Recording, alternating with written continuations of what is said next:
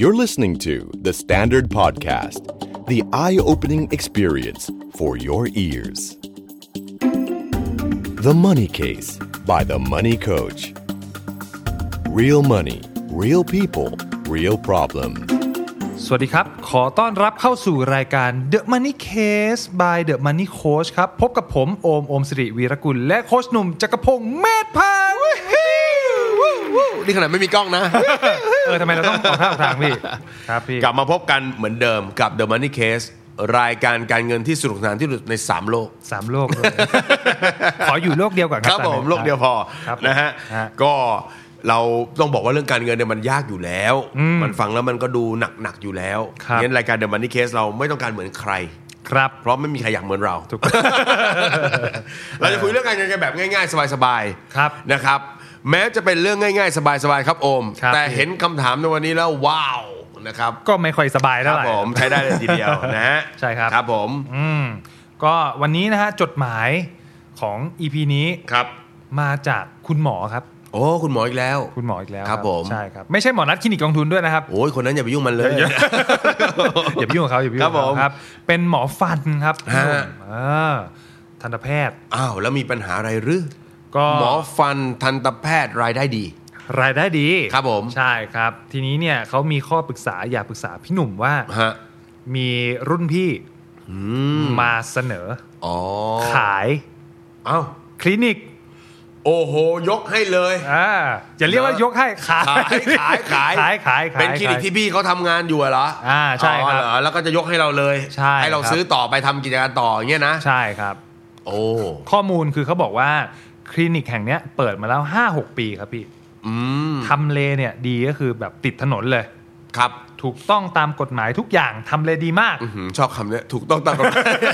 มันเหมือนมันมีอะไรรับลงคมใน เอ นะ อเออ ครับผม เอออะไรอย่างเงี้ยครับ แล้วก็ที่สำคัญคือถ้าซื้อเนี่ย เรื่องพวกเอ่อเครื่องมือทำฟันเนี่ยก็ให้หมดครบทุกอย่าง คือเรียกว่าเอาไปทั้งหมดเลย ทั้ง ใช่ ตึก ครับ ทั้งอาคารการตกแต่ง ใช่ครับ เครื่องไม้เครื่องมืออุปกรณ์ ใช่ครับ โอ้โห เยี่ยม อุปกรณ์ไม่พอจำนวนคนไข้ที่รอรักษาอยู่ด้วย ลูกค้าอีก ใช่ครับ ผู้ใช้นะ ผู้ ใช่ ใช้บริการที่มารักษาเรื่องฟันต่างๆ ซึ่งต้องมาบ่อยๆด้วยนะ อ่าก ลุ่มเนี้ยพอเราทำถูกใจปุ๊บเนี่ยนะก็หรือย้ายบ้านเราเราก็จะแวะมานะครับ ตามช่วงเวลาขูดหินปูนบ้าง อ่า ถูกไหม ใช่ ทำความสะอาดฟันอะไรอย่างเงี้ยเนาะ ใช่ โอ้โห ใช่ครับ ยิ่งพวกจัดฟันอีกล่ะ โอ้ยอันนี้นราคาแบบตัว ใช่ ทำ ไหม กำไรเลย อ๋อ ตัว จัดฟัน ราย เนี่ ได้ ย เล ก็ ยใช่ นะเป็นรายได้ต่อเนื่อง ครับผม ดีทุกอย่าง ดีทุกอย่างดีทุกอย่างดีทุกอย่าง ไปจัดไม่ได้แล้ว เออแต่เขาคงมีแบบข้อสงสัยอยู่นิดหนึ่งนะครับ ครับ พี่ ผม เขาก็เลยตั้งเออเขียนจดหมายมาปรึกษาพี่หนุ่ม ครับ ก็คือว่าเออต้องยอมรับว่าเออคลินิกอันเนี้ยก็จะมีรายได้จากกรณีของเคสจัดฟันทำฟันเนอะซึ่งส่วนใหญ่ลูกค้าที่ยังอยู่เนี่ยก็เป็นก็เป็นลูกค้าที่ยังไม่ได้ปิดปิดเคสคือยังอยู่ในช่วงระหว่างทำอยู่ โโหเรียกว่าส่งต่อให้เลย อ่าส่งต่อให้เลยอะไรอย่างเงี้ยครับใช่ครับ แล้วก็ราคาราคาในการที่แบบจะเสนอ กี่หมื่นว่ามาสิ เดียวเดียวเดียวคลินิกแล้ว อ๋อคลินิกแล้วโอเค าคลินิกซึ่งมันก็เป็นร้านมีติดที่ดิน โดยเฉพาะเขาบอกติดถนนใหญ่ด้วย ติด โอ้ อยู่หน้าถน โห น โล ด้ เค วย ชั่นสุดยอด ใช่ ซุปเปอ อะไรอย่างเงี้ย ร์โลเคชั่น ใช่ครับเขาบอกว่าราคาอยู่ที่1นึ่งล้านห้าแสนบาทเออ ทีดีมาทั้งหมดเมื่อกี้สะอึกนิดนึง อะไรอย่างเงี้ยครับ ครับผม ก็เลยอยากจะปรึกษาโค้ชหนุ่ม ครับ ว่าเราต้องมีวิธีการตรวจสอบ หรือการดูอะไรบ้าง มีข้อไหนที่เราควรจะพิจารณาเป็นพิเศษ เออ ก่อนซื้อจริง เออ ๆ ครับผม ตอนนี้กลุ้มใจมากแต่เหมือนเป็นแฮปปี้ o b บ e m นะคือ นะ แบบใจก็อยากได้ เออลูกค้าก็มีพร้อม ลูกค้าก็มีอุปกรณ์ก็มีอ่าเลยอยากฟังคำแนะนำจากโค้ชหนุ่มครับ อันดับแรกที่พี่สงสัยก่อนเลยก็คือ1นึ่งล้านห้าแสนนี่แหละ ครับ นะ เพราะว่าถ้าเกิดว่าตัวคลินิกเนี้ยอยู่ติดถนน ครับ แล้วรวมอุปกรณ์ต่างๆ แล้วเนี่ย อืม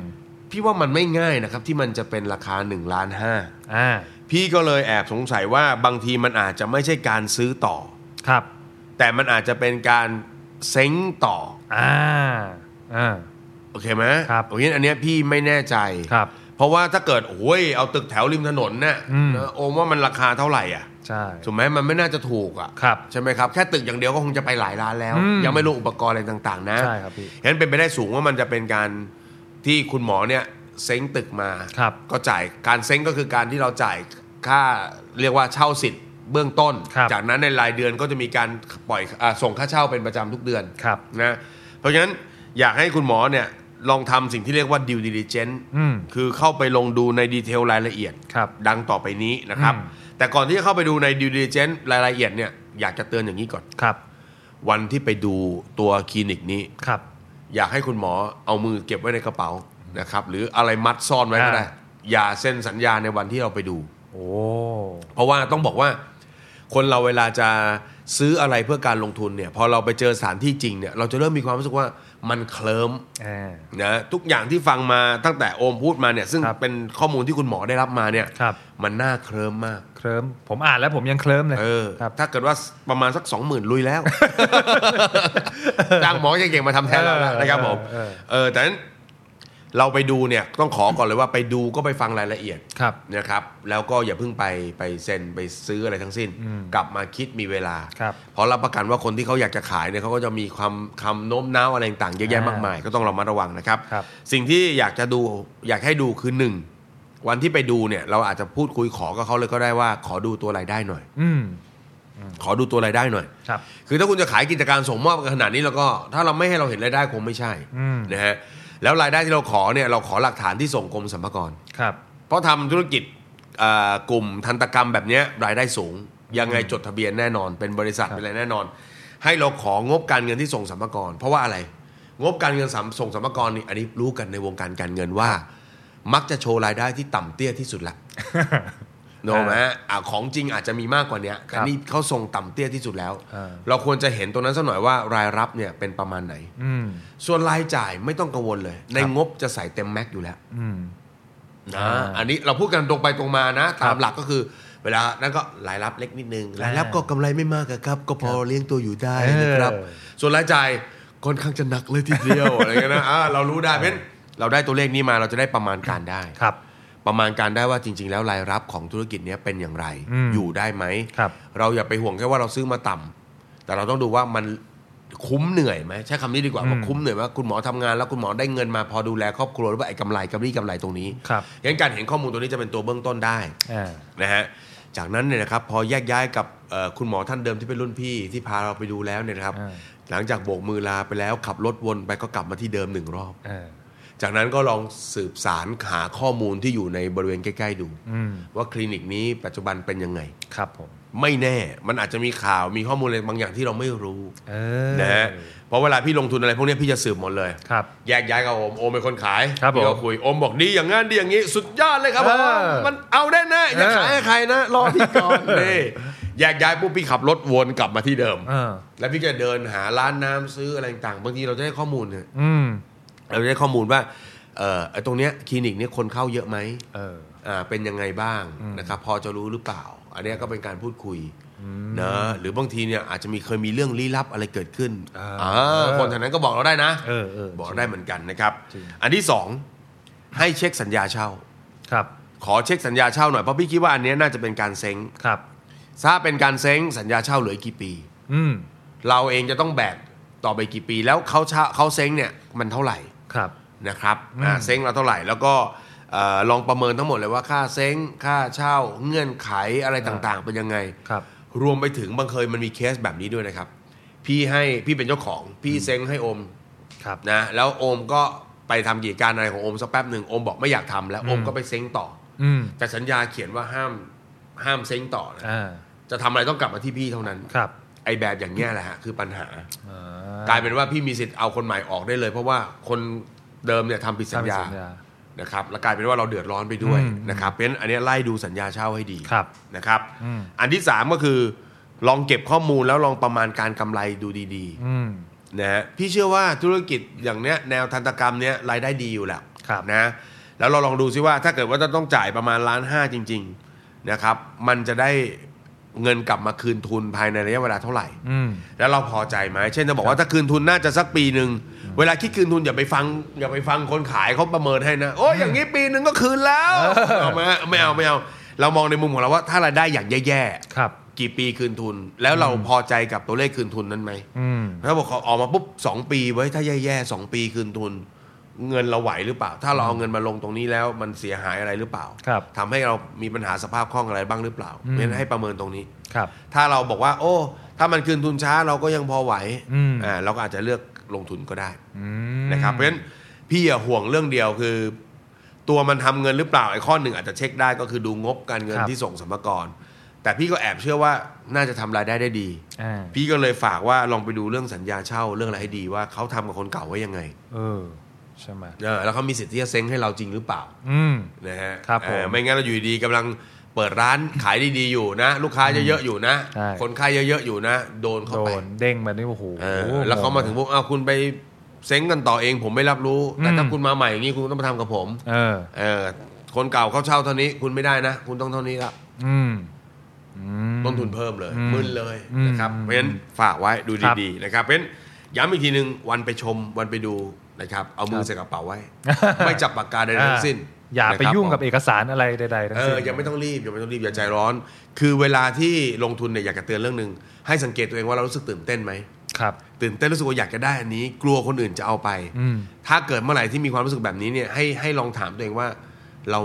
แอบมองข้ามเรื่องอะไรไปหรือเปล่า อืมอืม นะครับ ทวนกับตัวเองนิดหนึ่ง ครับ ถ้าเรารู้สึกตื่นเต้นกลัวที่จะไม่ได้อันเนี้ย อืม นะครับให้ลองถามตัวเองแบบนั้นดู ครับผม ครับผม อ่า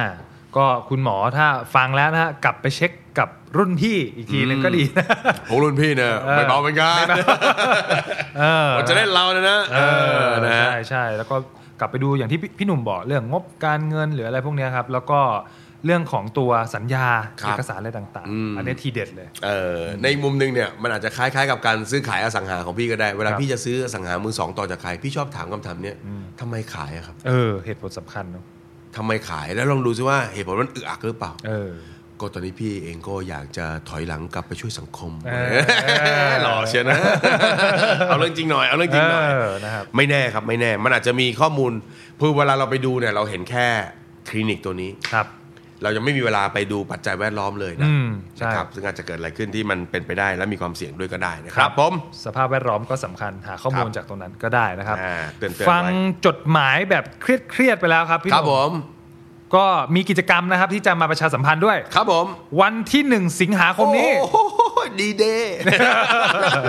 อ่า ดีเดย์ ครับพี่ นะครับ ก็อยากจะชวนไปฟังกัน ครับ นะครับ กับแหมเป็นทอล์กโชว์ประจำปี อืม แต่ปีนี้พิเศษ ครับพี่ นะฮะมานิโคดออนสเตจของโคดหนุ่มนั่นเองนะครับ อ่า ปีนี้เราชื่อว่ามานิโคดออนสเตจสเปเชียล special ใดๆในโลกล้วน normal normal โอ้ยช อบเรา ช ลิ อบ เพลงเยอะ เออชอบจังหวะ normal เออเออเออนะ ก็ปกติทุกปีเราก็จะแสดงกันที่โรงละครอยู่แล้ว ครับ ปีนี้ก็จัดที่ M Theater เหมือนเดิม อ่าน นะครับ แต่ว่าผู้ชมเนี่ยเข้าไปได้ไม่เยอะ เพราะว่า ครับ มันเป็นโซเชียลดิส a ทนซิ่งอะนะ ช่วงนี้ เพราะฉะนั้นก็จากเคยประมาณพันคนต่อรอบ โอ้ ก็เหลือได้แค่ โอ้ 200 นะครับ เราก็เลยว่า เอ้ยอยากให้คนได้รู้เรื่องการเงินกันเยอะ ครับ โดยเฉพาะในช่วงวิกฤตแบบนี้เนี่ย อืม น่าจะมาฟังกันเนี่ยก็เลยปีนี้พิเศษไลฟ์ผ่านทาง Facebook Live โอ้โห นะฮะในช่อง The Money Code เลยอะ ครับ นะครับ ใครติดตาม Facebook The Money Code อยู่แล้ว ก็สามารถดูได้เลย ประมาณสักเอ่อเที่ยงนะครับ เที่ยงครึ่งกินข้าวให้เรียบร้อย ครับ เที่ยง 55คั่วป๊อปคอร์น ครับผม พอบ่ายโมงปุ๊บนั่งรอดูเลย อ่า อ่านะครับ ครับ แต่ถ้าวันเสาร์ติดงาน ครับผม นะครับเลิกงาน5โมงเย็น อ่า รีบกลับบ้าน อ๋อ 6โมงนะครับซื้อก๋วยเตี๋ยวมา แล้วชมรอบ6โมงก็ได้ โอ้ มันมี 2 รอบ มีสองรอบ บ่ายโมงกับ6โมง อ่า นะครับต้องบอกว่าเขาทางผู้จัดบอกว่าไม่มีให้ดูซ้ำต้องดูสดเท่านั้น ดูสดเท่านั้น และรับประกันสองรอบ จะกี่รอบก็ตามมันนี่โค้ดไม่เคยพูดเหมือนเดิม เออ แก่แล้วมีลืมบทบ้าง อ่าอิมพอไว้สด ได้ ลย ไว้สดเอาแล้วมันใครที่รู้สึกว่าเฮ้ยการเงินเรานะครับ กำลัง